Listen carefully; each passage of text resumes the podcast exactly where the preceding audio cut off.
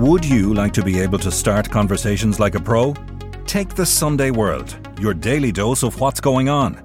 Do not consume the Sunday World if you're involved in a drug cartel, you're a politician with something to hide, or you've appeared on a reality TV show and care about others' opinions. Consume the Sunday World responsibly. Always read the stories, gossip, and commentary. Millions of people have lost weight with personalized plans from Noom, like Evan, who can't stand salads and still lost 50 pounds. Salads, generally, for most people, are the easy button, right? For me, that wasn't an option. I never really was a salad guy. That's just not who I am. But Noom worked for me. Get your personalized plan today at Noom.com. Real Noom user compensated to provide their story. In four weeks, the typical Noom user can expect to lose one to two pounds per week. Individual results may vary.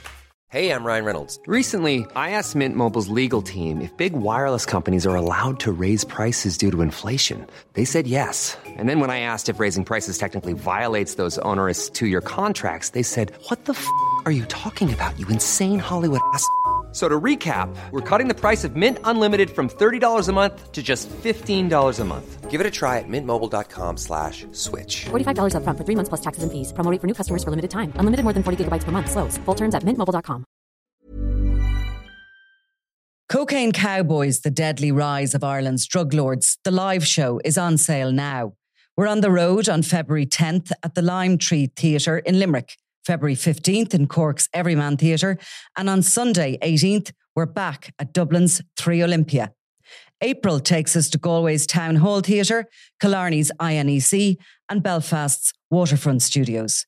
Check mcd.ie or venue for ticket sales. Michael Daly and Wells were probably at the scene, and, and they, they talk about it in his trial that there was uh, there was something like ten people involved in the plot altogether, and there was a suspicion that there was a number of ex-British military who'd been hired by the gang. Presumably, the likes of Michael Daly was still free, and they actually carried out reconnaissance to see if they could help them escape, you know, on the journey between Cork Prison and the courthouse to see if they could spring them. I'm Nicola Tallant, and you're listening to Crime World, a podcast about criminals, drugs, and the sins of the underworld in Ireland and across the globe. The fate of the crew of the MV Matthew will be played out in court in the coming years as the state makes moves to seize the highly valuable ship. But those who organised the doomed cocaine plot should have considered an earlier plan to use Ireland's coastline, and one that went spectacularly wrong. Today, I'm talking with Eamon Dillon and Niall Donald about the infamous undoing of the crew of the Lucky Day and a bit of bad luck on Dunlough Bay. This is Crime World, a podcast from SundayWorld.com. The story of the MV Matthew continues, albeit there's people before the courts, and their stories, no doubt, will play out in the next few years to come. Um, but the state are moving to try and seize the boat, which is worth a lot of money. And obviously, then that will be sold on, and the revenues will go into the state coffers. But um, it seems to me that uh, the plot, the MV Matthew plot to move cocaine across the world, that those behind it, maybe high, on high, who directed it, would be have been well off to read the story of another cocaine plot, 16 years previous, that also came a cropper due to our rugged coastline. Yeah. Bit of bad weather, but mostly bad luck. And Eamon, you were writing recently about the crew of the Lucky Day who were jailed on massive sentences and how they're still in prison. Yeah, 16 and a half years ago. Oh my God. So I mean, yeah, I mean, these were a very organized group. Um, I mean, there was there was there was the trial of the three guys in in in Ireland who were caught, and they they initially got like hefty sentences, thirty years and twenty five years, um, and and a thirty year sentence. Some of those are reduced. The, the various ones were reduced. But um, it just show, yeah, it just shows you how um, tricky it can be. I mean, there's a huge amount of investment. I know in in the in the court case, the court cases, and in the, the subsequent appeals, which I was reading up on there, uh, there was, you know, it it was estimated like three hundred and fifty thousand, you know, pounds or sorry, euro would have been spent in setting up this operation. Um, I think it might have been more than that. I mean, I'm not sure if the, the price of the cocaine was involved. That was just in terms of I think that was like- just the logistics. yeah, that was the, the ribs and the you know and, and and the jeeps that they bought and and renting the houses and it was something like you know it, it, it added up. I mean the, the the two ribs on their own and their outboard engines were something like a hundred thousand euro, and then of course there was the the the Lucky Day yacht that had sailed from South America that was bought. I think I forget what it was bought for. I know it was sold at auction have the details. sometime later for fifty eight thousand. Um, Because we're So, I going to mean, go through this and we'll just sort of like, I suppose, untangle what went wrong. But I suppose ultimately it was all going really well until the the uh, I suppose the engine on on one of the ribs bringing in the sixty two or sixty five bales of of uh, cocaine uh, started to sputter, and it turns out that one of the the junior member of the gang had put diesel instead of petrol into the engine, and despite all the the kind of the hard work, it was Gale Force Six. They'd gone out to thirty miles out at sea to meet. Uh, to meet to meet the the lucky The lucky day, catamaran. Lucky Day catamaran, and uh, which is not an easy thing to have done, um, and transferred, you know, 1.5 tons of drugs, and then get back to shore. They were almost back. They were within sight of, you know, a major payday, only for this to happen. It was Ger Hagan who'd managed to swim ashore and got out and knocked on the door of a, a you know, a, a local man looking for help. He said he, he was had there was an accident. You know, they'd fallen out of the boat uh, and they, they needed help. There was still a man in the water, but please don't call the police or the Coast Guard. Um, but of course he did. Um, the Coast Guard were on scene. It was, it was now kind of early morning um, in, in this kind of summer storm, and people kind of queued up, I think, on, the- on the, uh, the headland to watch it at the time.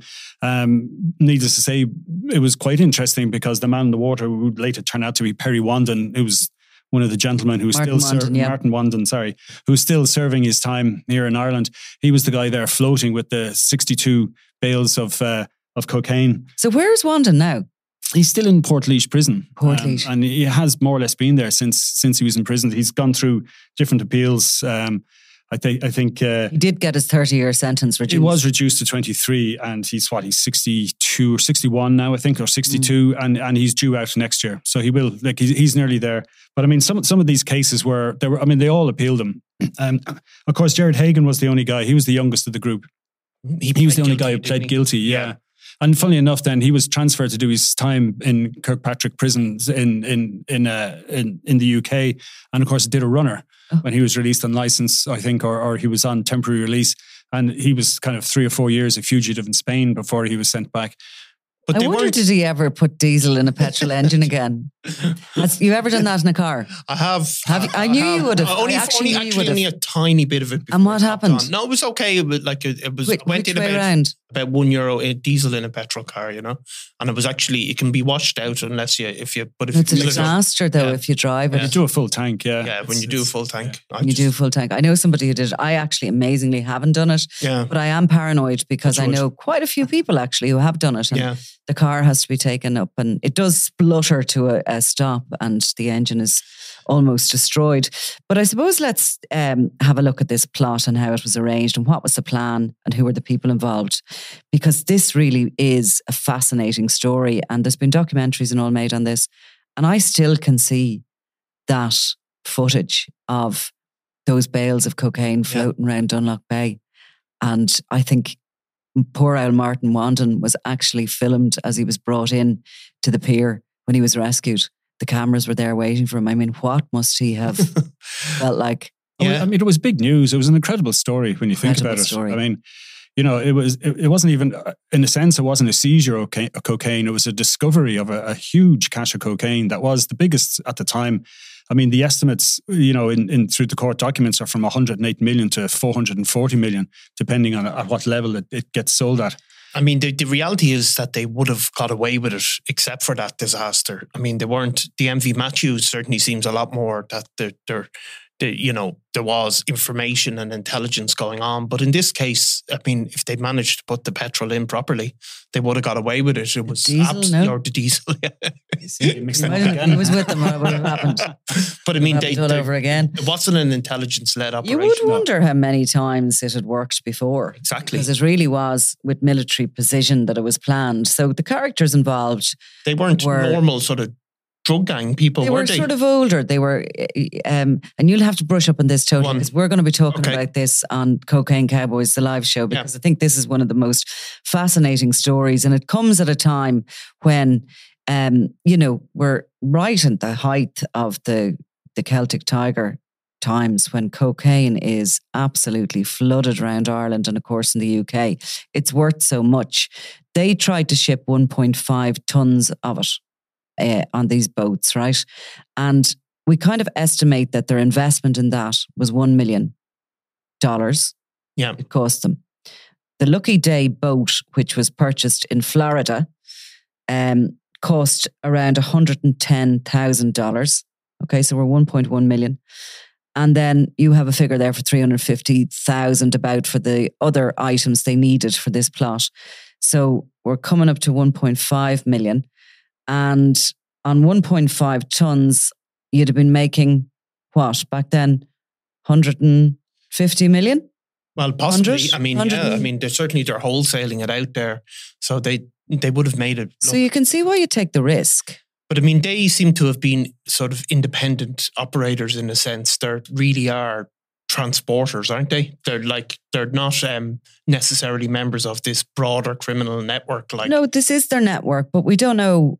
I suppose it never came to light whether or not this had worked for them before. I mean, certainly Martin Wanden, who was one of them, he was the rib driver. He was this sort of seaman who was brilliant at, at maneuvering ribs in all sorts of weather.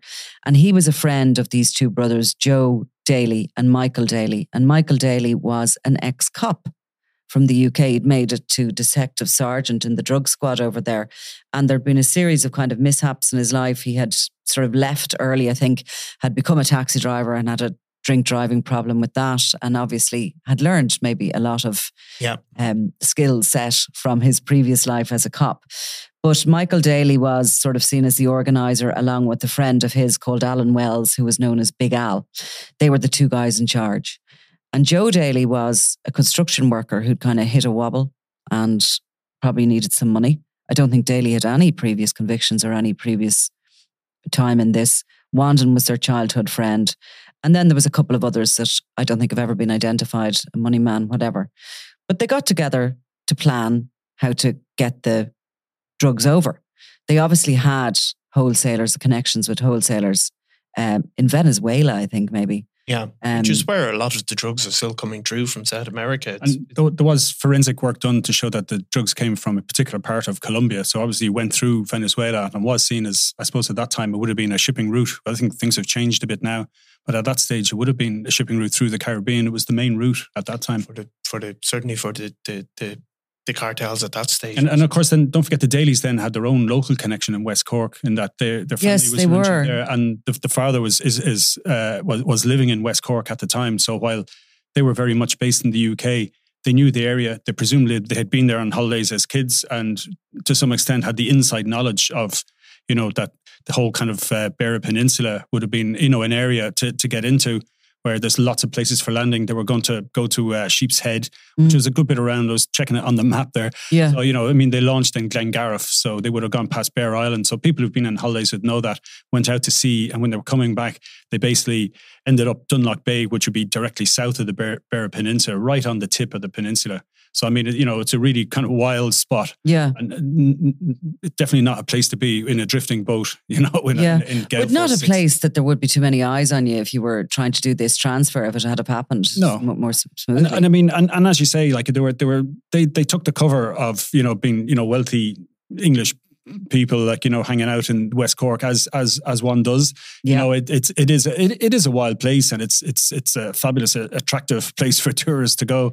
And they try to stick with that even in the the immediate aftermath. You know, I mean, you you mentioned. Uh, Perry Warren and Joe Daly had had you know they slipped away. They actually they ran across through fields Mm. And they were hiding. Um, like they In a kind of felt they were being they were being pursued. yeah. And when they were eventually arrested, they were in a disheveled state. I mean, they've been living out in the open for all that time. yeah. You know, like, uh, and, and again, you know, they were trying to insist that, look, I was just out for a walk. And a friend of mine happened to phone me to say his boat had run out of petrol and I was going to help him. And they, you know, like all of those guys, Perry Wharrie, Joe Daly, Wanden, they all stuck to their you know, to their flimsy stories. They all had, you know, well, not all of them, but but certainly It false um, passports and everything. Martin Wanden had three different ones. You know, Mm. Perry Wharrie was initially, you know, Andrew Woodcraft. And, you know, they had to kind of, the guards, as part of their investigation, went through all of this. I mean, the only person who did put his hands up was, was Ger Hagan, uh, which is why he got 10 years as opposed to, you know, the much stiffer sentence the rest of them got. Which looks like a clever decision at this And, stage. which- and I quote from Yeah. the one of the barristers in the court case that he was the idiot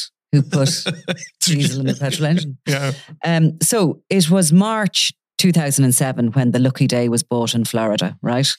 And it was sailed to an island called Margarita off the coast of Venezuela, where it stayed for a couple of weeks and then moved onwards to Barbados before setting sail across the Atlantic on the exact same route that the MV Matthew took um, earlier this year. So Hagan was on board that with two Lithuanian crewmen, and he was sort of in charge of the journey. He had been a car valet in Spain and uh, must have known the Dalys. I mean, certainly they didn't just pluck him from nothing. Um, so Joe Daly and Martin Wanden came to Cork. They hired houses. Um, these two ribs arrived on the boat, which looked like, you know, something for them to play with during the summer. Uh, a couple of Range Rovers arrived, but in an outhouse in these remote holiday um, cottages, they started to disassemble them. You know, they want they knew obviously what they were they were going to have to get this. The rib would have had seats and stuff in it for for passengers. They needed them out so they'd room for the cocaine, and the Range Rovers had to be the back seats had to be taken out and ready at the pier for the collection of it. Um, Perry Wharrie, who was a guy, Perry Wharrie had been involved in some sort of a robbery in which a policeman, an off duty police officer, was shot and was jailed in England. think had spent most of his sentence, had served most of his sentence, maybe got temporary release or something and never went back to prison. So essentially was on the run.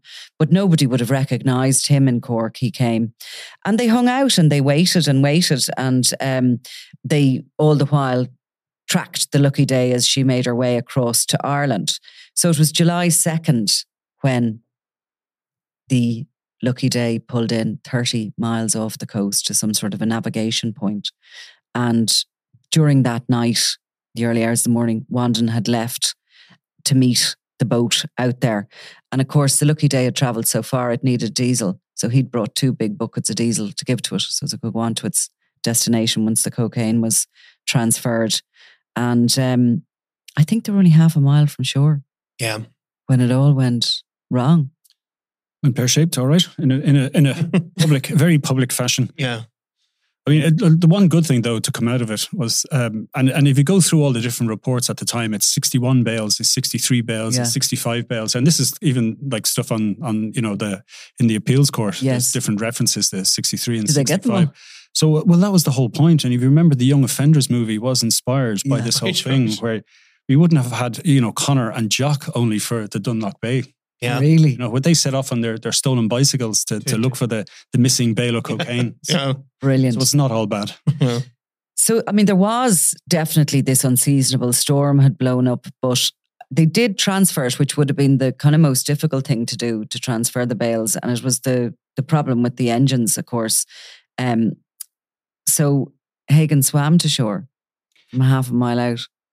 Yeah, Hagan was the man who got ashore, and Wanden just couldn't. He, he was he was stuck, like um, you know, in, in the flotsam, you know, basically the bales. Um, like, like the Jaws scene where yeah. the man is hanging on to the. Uh, just couldn't move. yeah. I mean, like, and but even that, uh, like, they, they found in one of the bales um, evidence that they would use against him, against one, and like I think it was a mobile phone that he'd been using, or a satellite phone, or a GPS, or something like that to help him meet up, and there was other documents, you know, stuff that had been left, and then even the rib when it was recovered had you know fingerprints on it and all that Yeah. kind of stuff. They they you know they certainly hadn't expected. I mean, what was coming their way? I suppose they, they couldn't have. Um, but uh, but the thing is, like the, uh, the the lucky day, like you know, continued on its way, and it was it was it wasn't until it was sometime later when they obviously people were tracking back what had happened, um, and it was off the coast of Spain, and the Spanish authorities were the ones who went out and intercepted it, and it was it was tied up in La Coruña in northern Spain for quite a while. Is that where the Lithuanian crew members were and, tried and then? and then they they were arrested. They were certainly arrested there. Mm. Um, so and so they they were picked up, but there was definitely, you know, I mean, we know now, like you know, that Michael Daly and Wells were probably at the scene, and and they they, they talk about it in his trial that there was uh, there was something like ten people like involved in the plot altogether. So there was a couple of people managed to to get away with it. I, th- I think there was people named, I think, in the, the UK media as uh, you know as still being wanted Mhm. and believed to be in Spain at this stage. Because of course, um, Joe Daly and Perry Wharrie were standing on the pier with the Range Rovers ready and another driver who was going to drive one of the Range Rovers. And of course, as people started coming down to the pier, the lifeguards, you know, locals, police, they their Range Rovers actually got jammed in and they couldn't even get them out. Right. They ran for the for the fields. They realised they were absolutely, completely, and utterly goosed. And, and they Um, were soaked through as well. I mean, there is the suspicion that they had ended up in the water as well. trying whether- to grab a whether was- bail. or whether it was to rescue uh, their their their colleague Martin, Mm. or or to grab a bail Yeah, well, yeah. and cut and run. I mean, we he ultimately he was he London already had a previous conviction. I think did he for, for yeah, he, he he got two years in absent absentia in Yeah. in France in two thousand and five for drug smuggling. Um, so I mean, he did, he'd have and and, and he, he did He have did other that to serve still then after, would he, when he's eventually released from here? No, and, and as far as I understand it, in France, if you're if you're if you're tried and and convicted in absentia, as was um, some other people from from Ireland, uh, what happens then is that if you do, you know, come within reach of the French authorities, you go back and they retry you.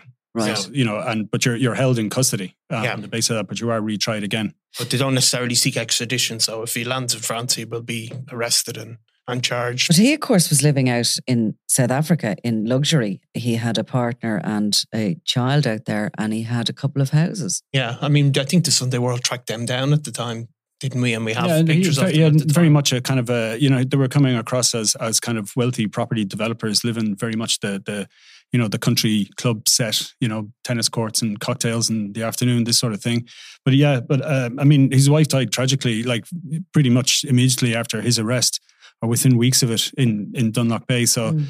I mean, from a personal point of view, uh, I'm sure it was very tough for the family. The young child at the time, who was obviously was enforced estrangement. I suppose you're serving in a high security prison. Mm. And do we know how they got on in prison? Like these these English drug dealers, were they? They they, they never really appeared as. No wonder sort of- got on well, didn't he? He got There was- there was- with some of the Gilligan gang. and yeah, and he would they would they both would have been there at the time when Gilligan was was on that wing, and you know uh, John Daly, the Finglas Yeah. drug dealer, no relation presumably. Um, and it, so they would have been there with all those guys, you know, and Trevor Byrne like would have been on that wing Yeah. at, at one point as a much younger man. And then of course they would have been there as well when Gilligan more or less kind of hid behind the door for his time when when uh, uh, Brian the tosser, kind of uh, ended his self-imposed exile in the base and rejoined that wing. But there was a bit of tension, apparently, I think, between between Wharrie and the tosser at one point. Um, We did we did cover it at that at that stage. But I mean, but certainly, like in all the appeals, there's been it's have been filled, you know, with testimonies from various people in the prison service about you know how well they behaved and you know whatever courses and presumably classes they've taken part in. Although we did run it. There, there was a story at the time, like during the trial, uh, which was held in Cork, and you know it was Cork Circuit Court um, where where the, this all went. You know, despite the sentences, you know, it just Hmm. you know it, it doesn't all happen in the Central Criminal No. Court. Yeah.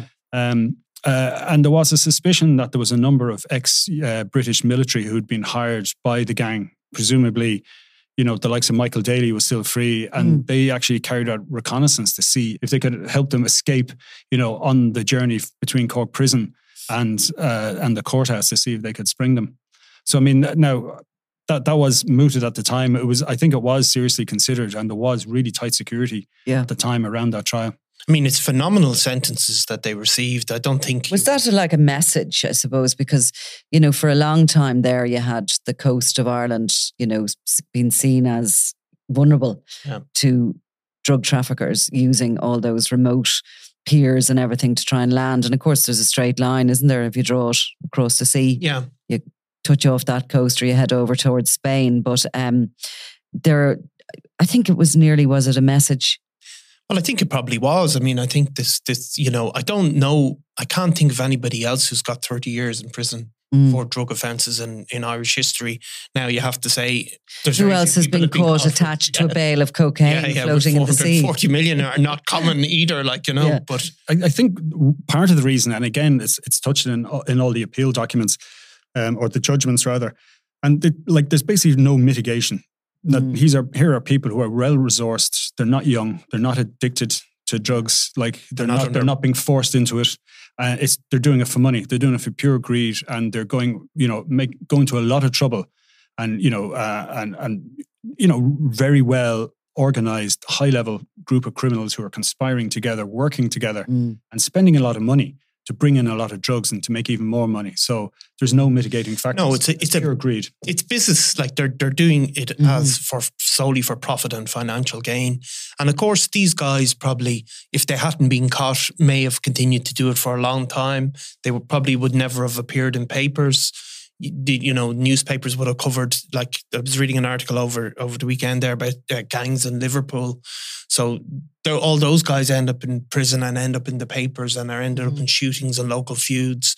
But there is a layer on top of them that that supply them with guns and drugs, of course, and you know probably never suffer the consequences of their actions in the same way that those kind of you know young guys in their thirties do. Um, You'd wonder, like, how many more of these sort of gangs there are that you know haven't been so unlucky and have been landing yeah, cocaine successfully. and I remember somebody coast. saying didn't saying it. Uh, somebody telling me somebody told them there's loads of those older guys. They're not guys. They're guys in their forties, fifties, sixties that are up to it, and you've never heard their names. because they're businessmen. Of course, we had um, Philip Barron in Exactly. Straffan, the, the, the Baron of Kildare, who actually was caught but was running a, you know, hundreds of million euro cocaine business, and they had a proper profit and loss sheet, and that's what actually Yeah. got them because uh, all the losses were listed just just as that, just like if you're in a supermarket and you know somebody knocked over a, a shelf of drink and it all smashed, that'd be just a loss and it was just unfortunate and that was it. Yeah, and they rather than weren't- going out killing someone. No, or kneecapping people for Yeah. fifty quid. We're kind of teaching clean up in aisle everybody three, how to. We're kind of teaching everybody how to do a good cocaine plot here, are we? No, but I mean, there there is. I mean, uh, that was something I think it was an interview with Felix McKenna after he retired from CAB.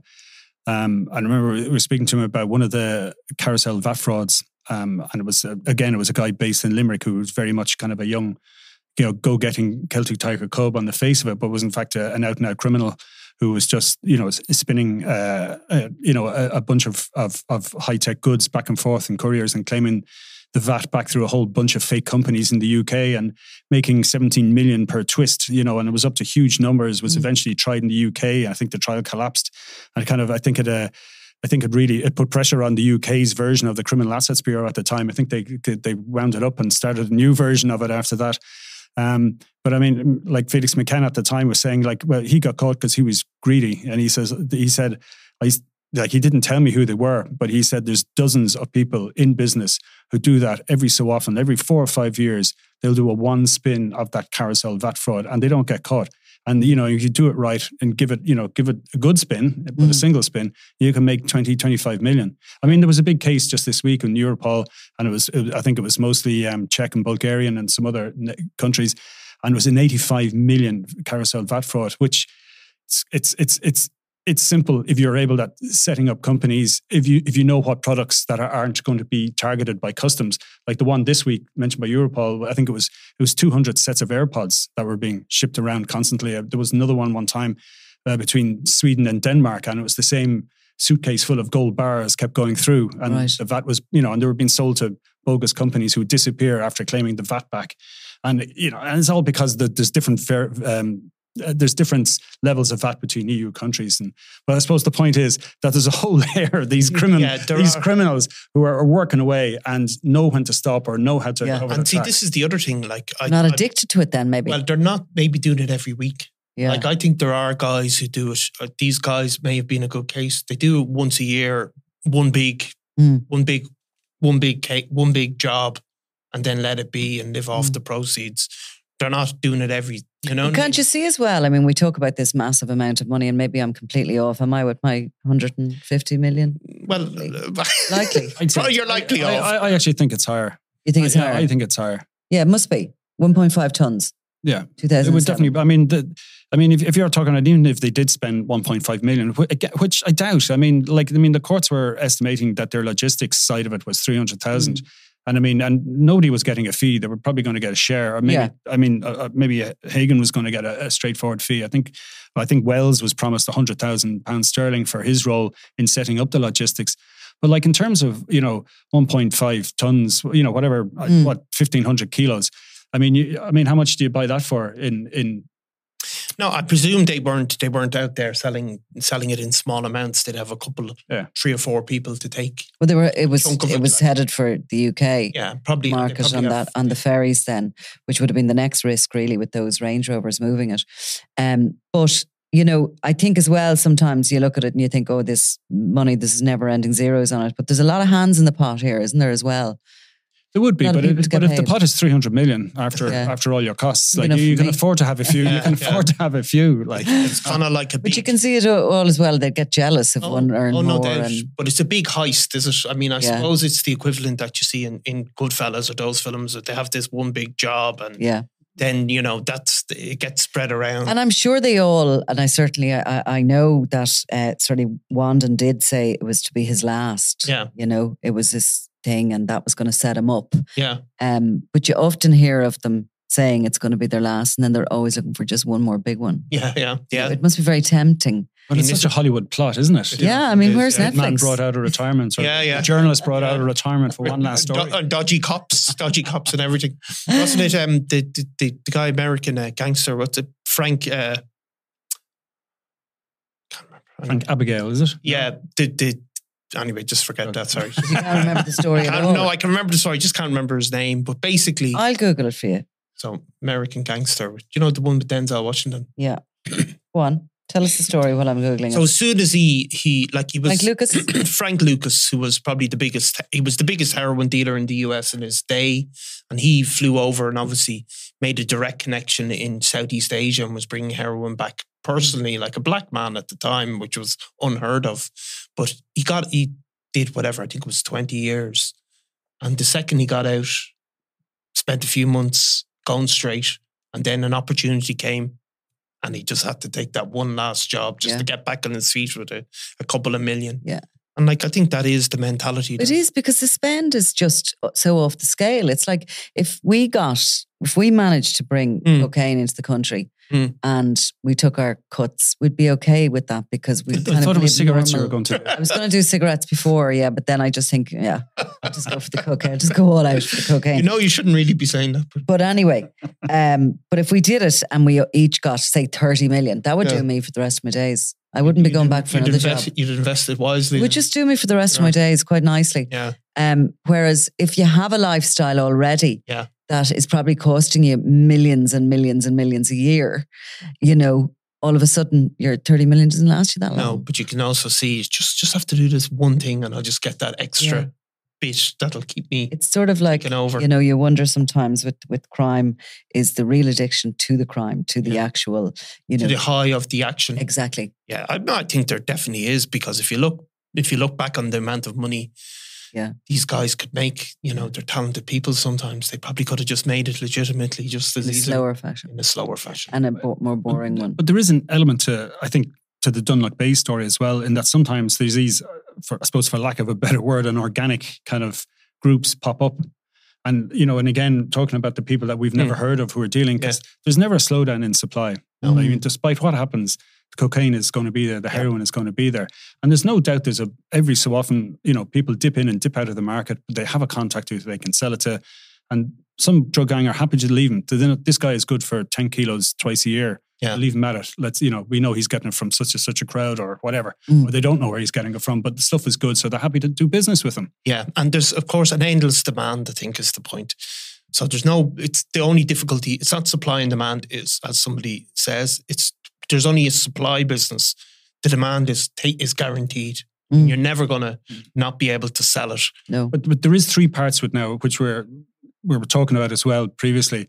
That um, you know, okay, you have to be able to source your your goods, whether it's from South Africa, which we know that the Dunlough Bay guys had a direct contact. Um, and then there's the logistics, which they were almost had perfectly right, Yeah. apart from the switch of, of Yeah. diesel at Yeah. the very end. But the third one now is that you have to be able to launder your money. Yeah. And Yeah, we yeah, know yeah. that, and CAB are getting good at wrapping that up here.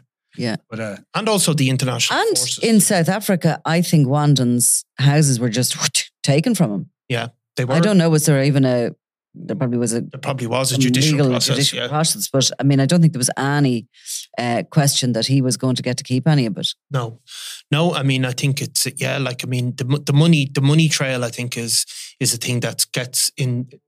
Maybe there are bits of it that get easier easier to hide, and Mm. there's more options. But I think the tracing of the money has become hugely sophisticated by the law enforcement.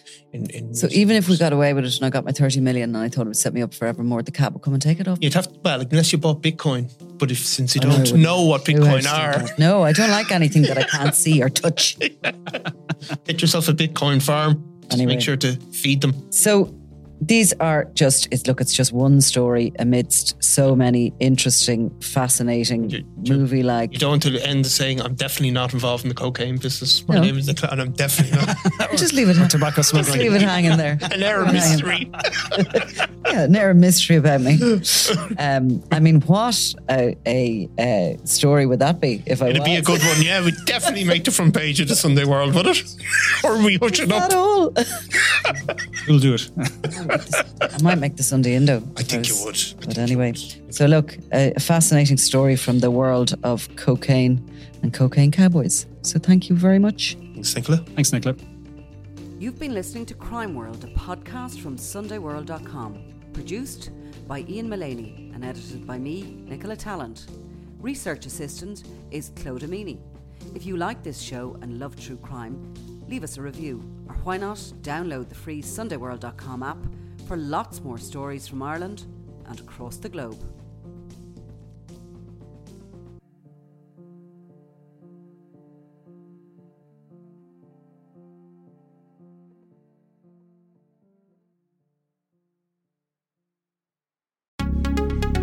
Would you like to be able to start conversations like a pro? Take the Sunday World, your daily dose of what's going on. Do not consume the Sunday World if you're involved in a drug cartel, you're a politician with something to hide, or you've appeared on a reality TV show and care about others' opinions. Consume the Sunday World responsibly. Always read the stories, gossip, and commentary.